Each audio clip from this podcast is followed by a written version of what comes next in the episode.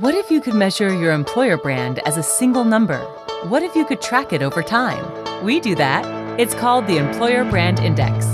Continuously measuring what's positive and negative about you as an employer from a candidate perspective is the key.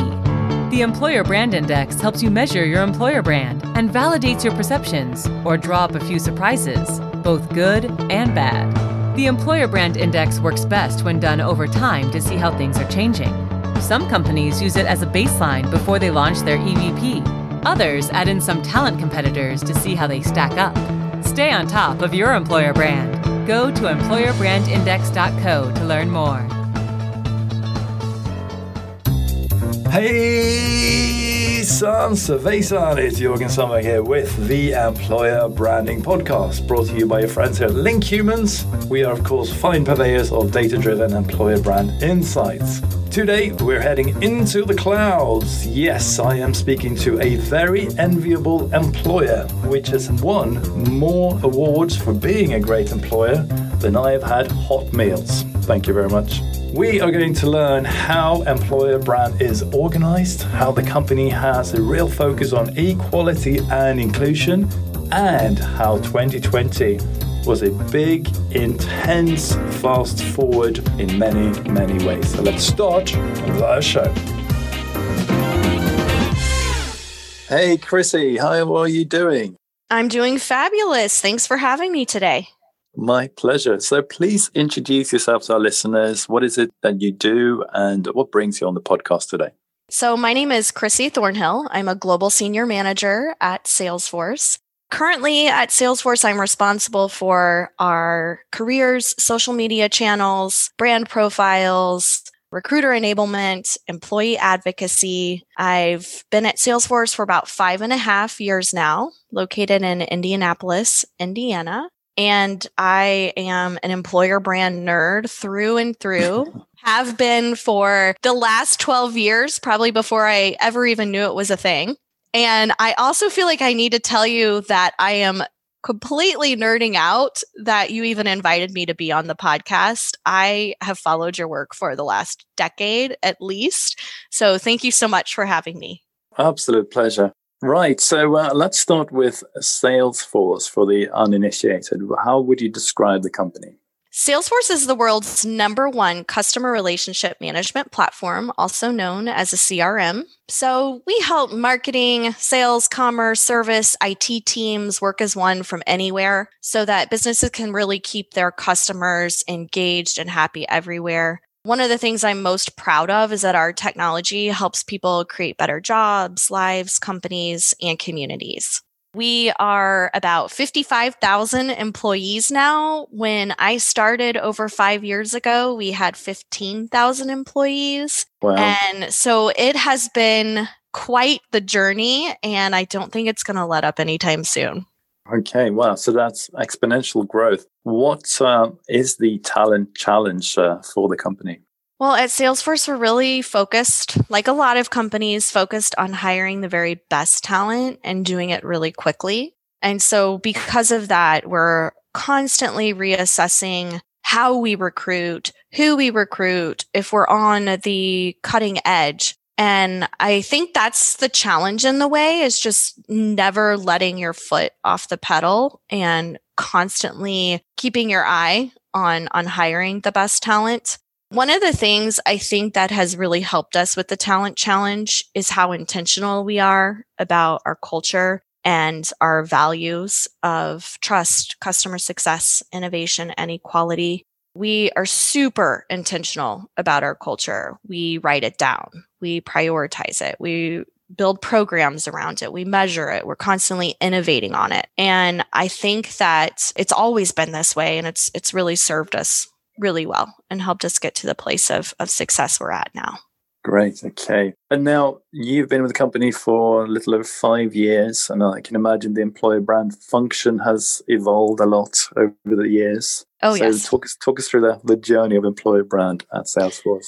Well, Jennifer Johnston is who hired me, also known as J J, and she has been on your show a couple of uh, years ago, I think. And when yes. J J, yeah, when J J hired me, uh, she used to call us the dynamic duo. It was just the two of us. And uh, we slowly started to grow. And I would say now, five years later, what the two of us were doing, it's it's probably probably thirty different people that are involved in that. Obviously, our strategies have gotten more sophisticated and the company has grown a lot more globally. So we need more people. But I can say during my five years at Salesforce, I've done it all at one point or another. But what I described earlier when I introduced myself, that's what I've been focused on this past year or so.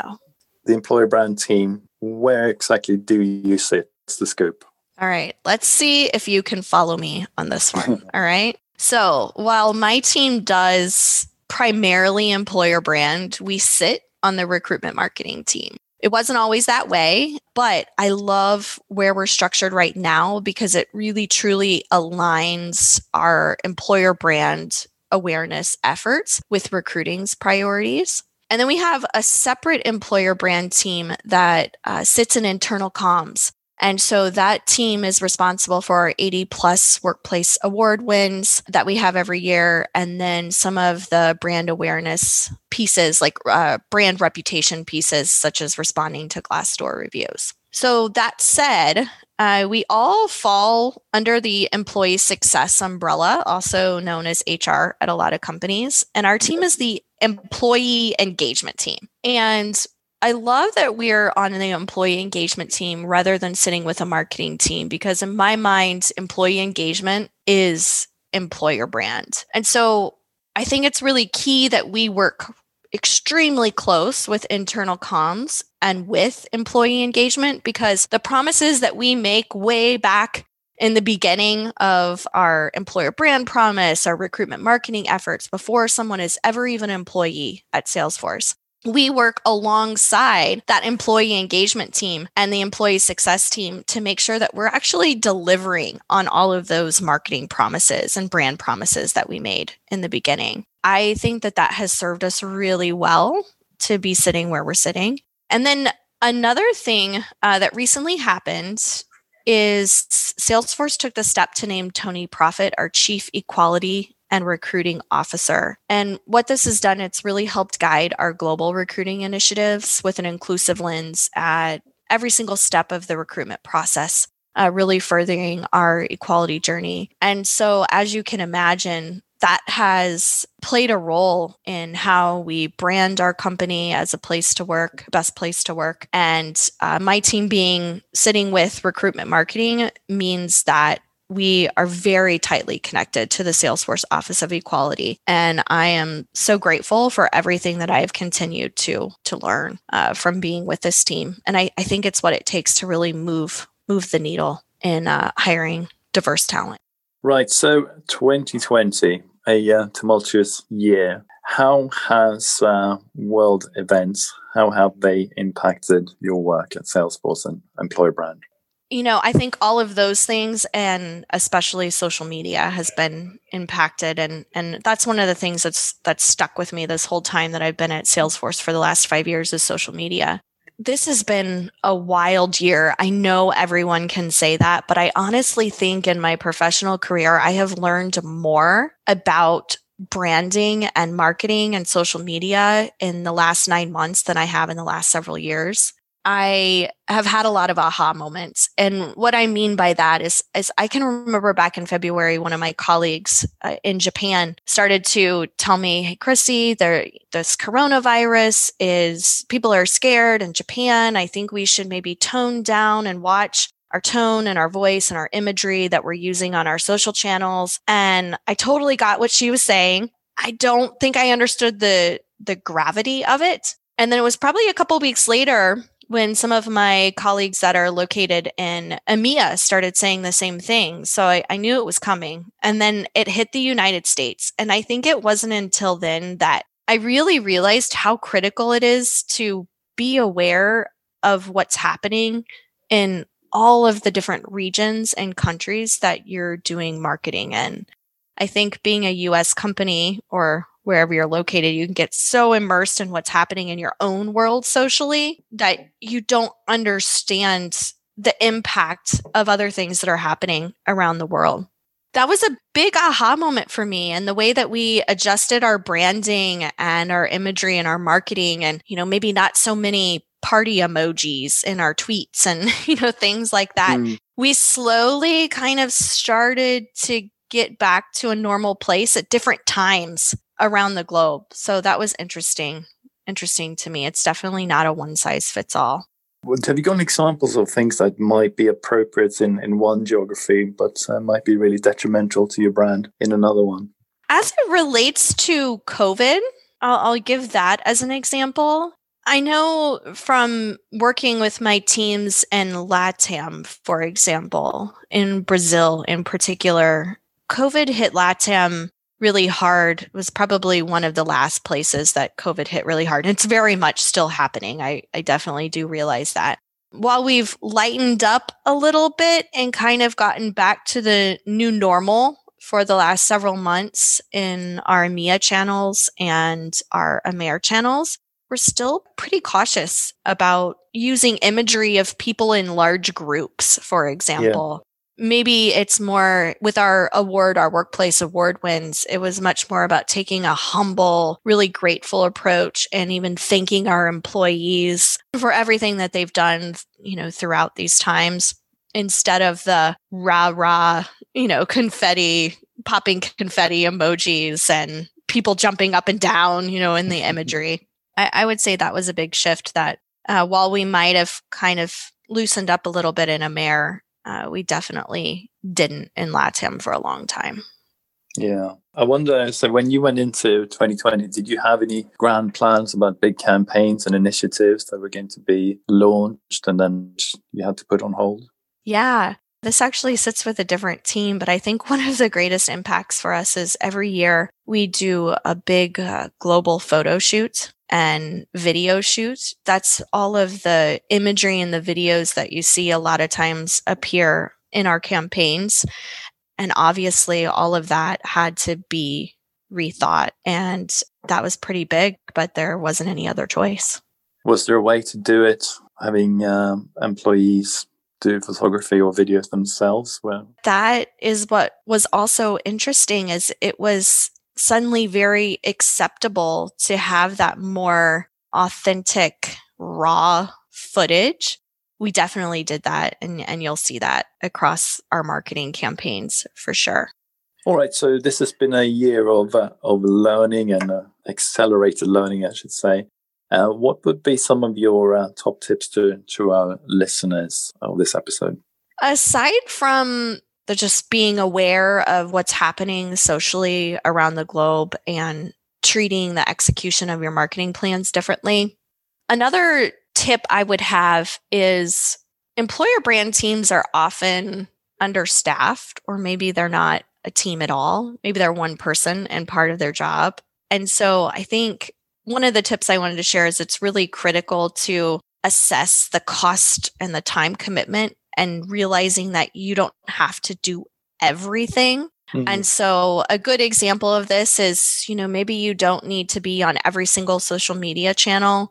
Twitter, for example, is is pretty labor intensive, and maybe you're a company that doesn't have a lot of content. And that's where a culture hashtag might come into play and, and be really helpful, and, and kind of turn that over to your employees to document your employer brand and let it unfold in front of the world through their voice, the more most authentic voice that you have. And the other tip that I wanted to talk about, this year has been a really big learning for me uh, with inclusive marketing principles. And that is the age of equality and the equality journey that Salesforce is on. And our, our Salesforce Office of Equality has put out a free training course on Trailhead, uh, which is a platform that Salesforce has created that teaches people how to use the Salesforce platform, or even teaches a bit about our Salesforce culture. And there's a trail in there that's free for anyone to take, and it's called Inclusive Marketing Practices. And it goes over the six different steps uh, for inclusive marketing to create a culture of equality. And all day, every day, you know, we're very conscientious about how we're we're marketing our companies and the imagery and the words that we're using and the tone that we're using. And I personally have found this course so helpful. And I know that diversity and underrepresented uh, minorities in group hiring is very important for a lot of companies. I wanted to just share that that resource is there, and it's absolutely changed the way I think about marketing. Nice. Okay. So inclusive marketing practices. You mentioned about uh, the cost and time assessment on uh, running perhaps additional social um, media channels and so on. How do you go about measuring that? Is there a is there a magic formula?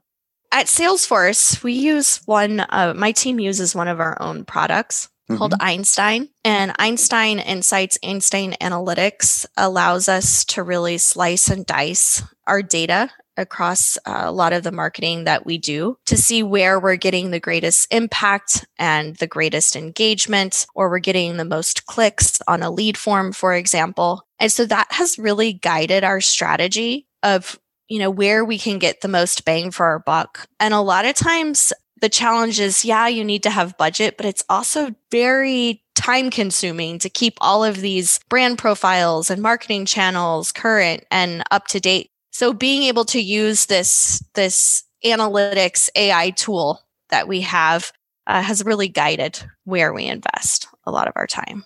Okay, yeah, that sounds really useful. Yeah, because I think what people don't realize from just looking at a social media channel is that uh, how much work goes into all the branding and the uh, editorial calendar and uh, replying and running adverts and trying to have a, a unique voice on each uh, platform mm-hmm. or each channel. There's a lot that goes into that, and, and it is good to question the, the marginal utility of yet another social network for sure.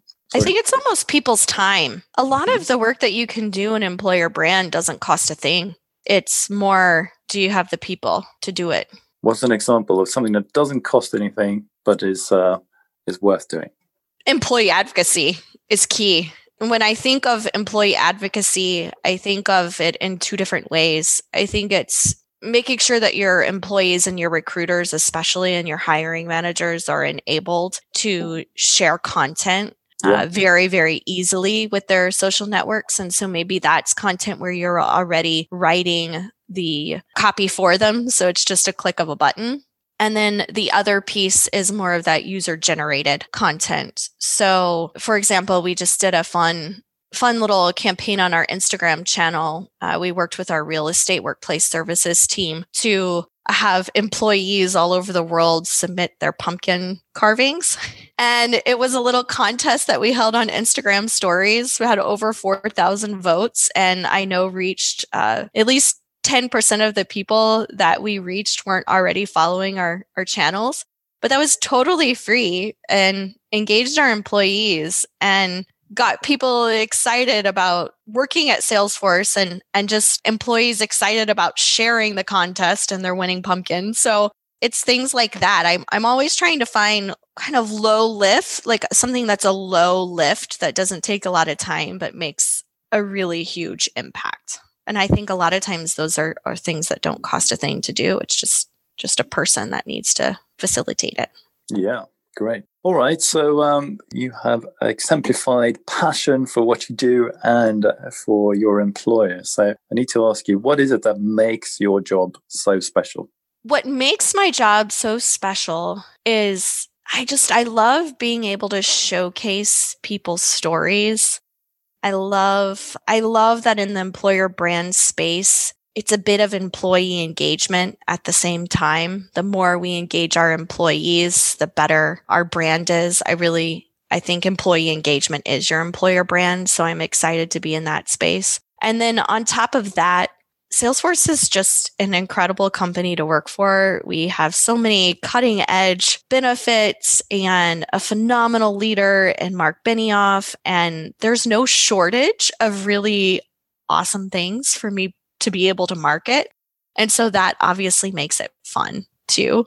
There's a reason why we're a best workplace all over the globe. And that gives me plenty of really fun content to work with and to brand us with.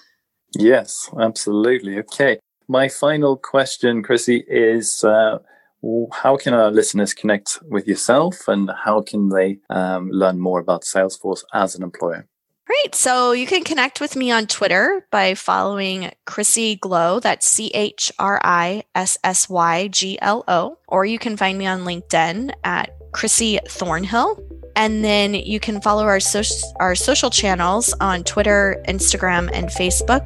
Our handle is Salesforce Jobs. And then our team also does a ton of work on our Salesforce LinkedIn. So that's a great place to go as well. Fantastic. Thank you so much for your time today, Chrissy. Thank you. Okay, there we go, folks. I think you'll agree with me that Chrissy and the team at Salesforce are doing some great work in this space. So definitely check out what they're up to on social and other places. And be sure to reach out to Chrissy, connect up, and say thank you for uh, sharing your wisdom. Also, you may want to consider subscribing to this podcast. You can do so at employer branding podcast dot com or uh, just click on to uh, Apple Podcasts, Spotify, Google, SoundCloud, and all the usual places. And if you really enjoyed it, please help us out by leaving a review on uh, one of those platforms. Okay, so now you have probably heard me talking about our data-driven insights that we provide to our clients called the Employer Brand Index. So we've been doing that for almost four years now. And uh, what we started doing in twenty twenty was to aggregate all the data from our client universe and beyond. So that means a truckload of data from the Fortune five hundred employers of the world. From this, we're able to draw out the trends, the patterns, and we gain an understanding of what talent really wants. Every quarter, we run a webinar presenting our findings, as you could be listening to this at any given time. I don't want to plug a particular webinar or a date. Instead, to encourage you to get in touch, and uh, we can reserve you a seat at the table for the next one. So we only have one hundred seats, and they're reserved for employer brand leaders like yourself. Only one hundred, because we like to keep it tight, and uh, because that's the limits of the Zoom webinar feature. Anything more than that, we have to pay so much money. You don't want to know. So ping me at Jorgen at link humans dot com or check out employer brand index dot co for more details. So I hope to catch you at a webinar very soon. And that was it for this week. Thank you so much for tuning in, and catch up next time. Hey! We just finished Halloween, and I saw on a street sign that ghosts taste like sheet.